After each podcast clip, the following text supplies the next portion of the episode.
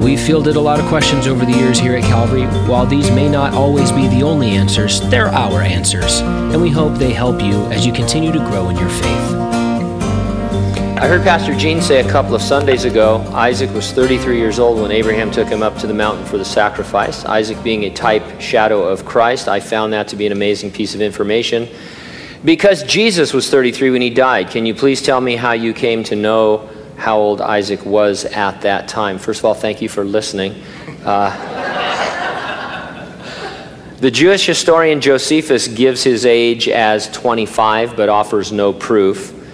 Jews usually answer the age question by saying Sarah was 90 when uh, he was born and she died shortly after the near sacrifice at the age of 127. Uh, that would bring you to an age of 37 years. However, she would have been closer to 91 when Isaac was born, shaving off at least one of those years, and we really don't know how long she lived after the event. So it seems a good guess that he was in his early 30s, certainly younger than 36. We say 33 because the details that make this incident on Mount Moriah such a vivid portrait of the incident nearly 2,000 years later on Mount Calvary are staggering. Both involve a father and a beloved only begotten son, whose the father does not withhold. Both sons are obedient to their fathers, to, even to death. Both sons are delivered unto death and returned again to their fathers alive on the third day.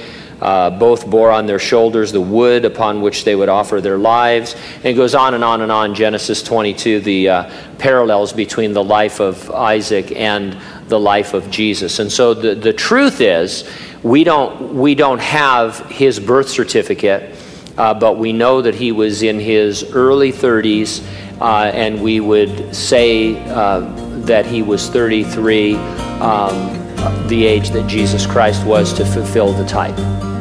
You can find a lot more content, like dozens of podcasts through different books or topics in the Bible, by visiting calvaryhanford.com slash podcasts.